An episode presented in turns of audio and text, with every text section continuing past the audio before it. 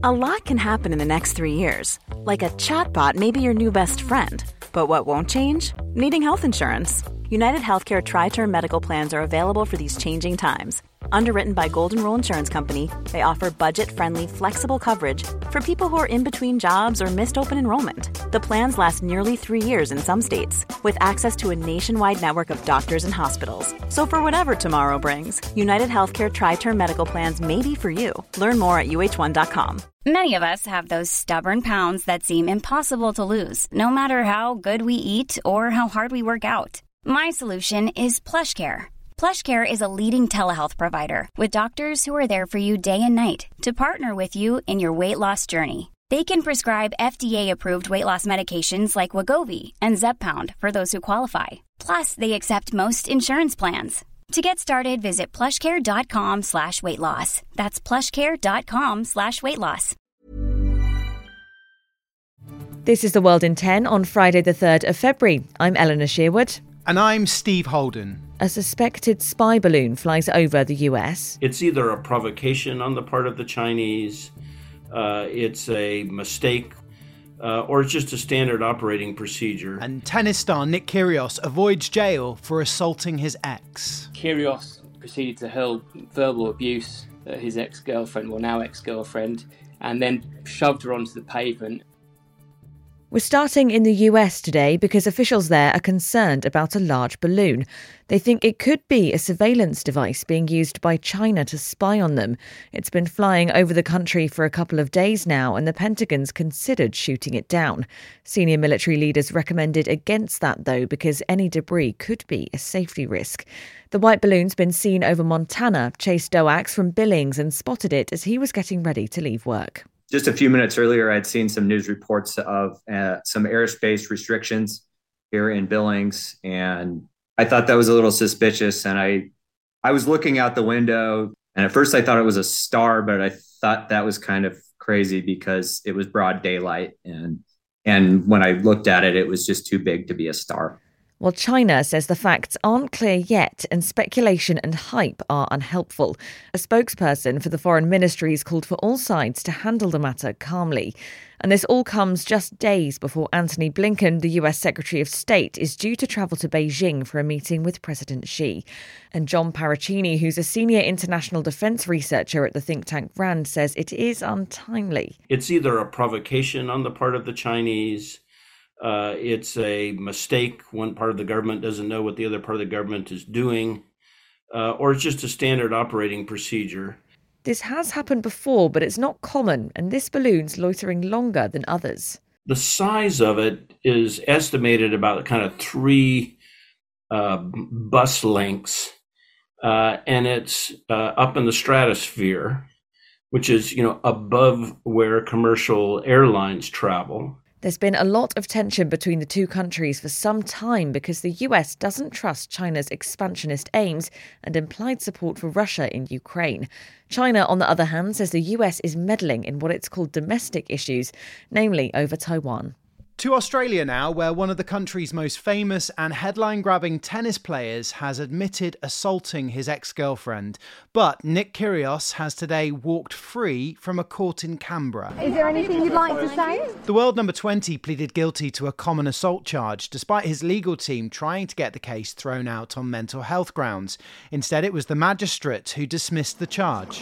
How does it feel avoiding a conviction today? It relates to a moment in 2021 when he was in Canberra and pushed his ex girlfriend, Chiara Passari. James Salmon is the Australia correspondent for the Sunday Times and has the details. Nick Kyrgios ordered an Uber.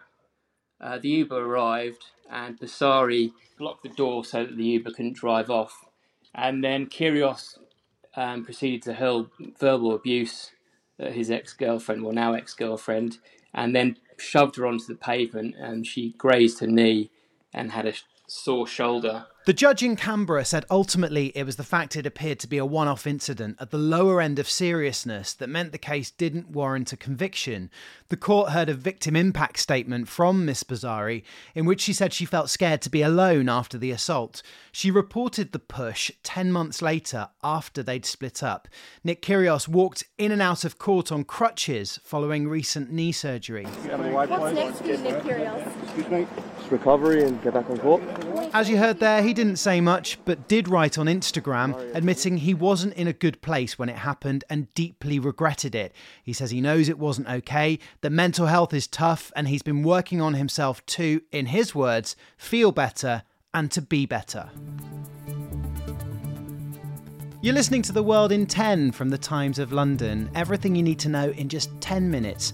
Very soon, we'll be heading to the South American bustling city, which has gone car free for the day, and also find out who might be inducted into the Rock and Roll Hall of Fame. We're headed to Hong Kong now, where after three years of being shut off, there's going to be a big change. I am now announcing that the full border reopening between Hong Kong and the mainland will begin on February the 6th, which is next Monday. That was Hong Kong's chief executive, John Lee. It means arrivals won't need to have a COVID vaccine to enter, and there'll be no limits on numbers coming in and out. Three border checkpoints that were closed will be up and running again. When he made the announcement, Lee described what else this means. In 2023, Hong Kong will be more prosperous and exciting, with a more vibrant market and a more joyful society. It comes just a day after Hong Kong launched a campaign to offer half a million free flights to tourists in a bid to catch up with other travel destinations. It's a big step for a territory which had pretty strict COVID rules throughout the pandemic, similar to China's zero COVID policy.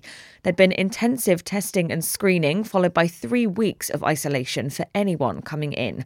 Rules started to ease up in the middle of last year and were pretty much gone by the end, but you still need to wear a mask unless you're exercising, and students still have to test daily. Okay, it's a road. Not exciting, I know, but on this road, you would usually hear cars beeping, honking, speeding, bumper to bumper, congestion, the lot. But this is a quiet road in Bogota, the capital of Colombia and a city of 7 million people, which went as car free possible for a day.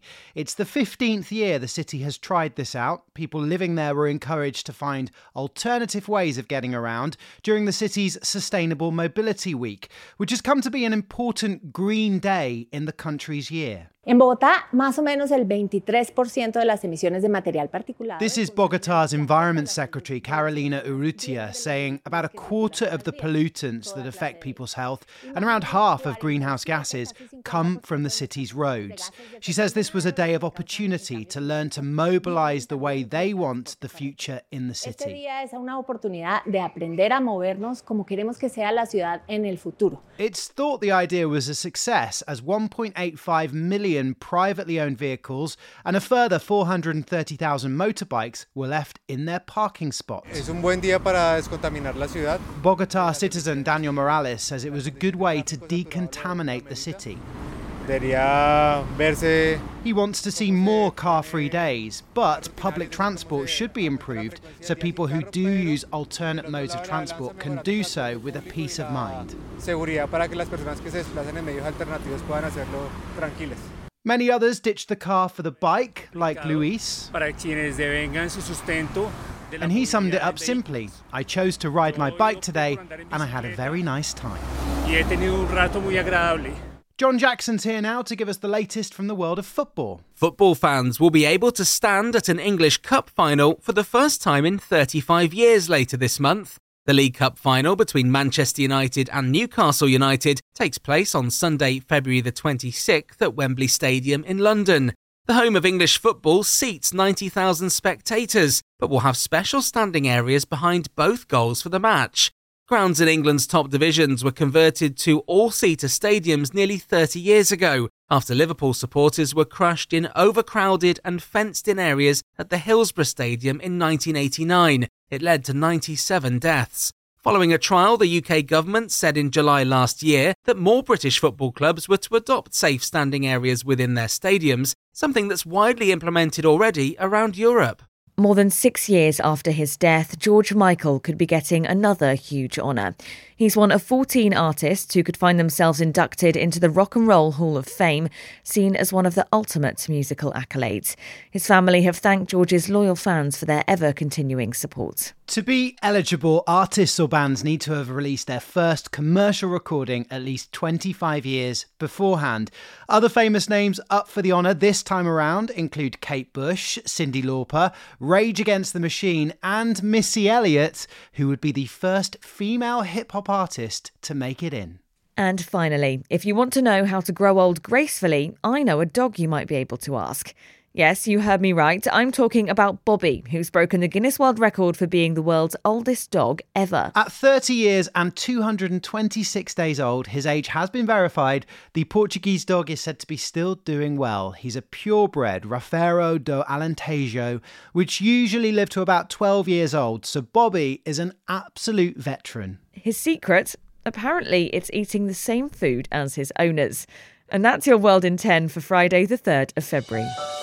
This podcast from The Times is brought to you in partnership with Google Podcasts.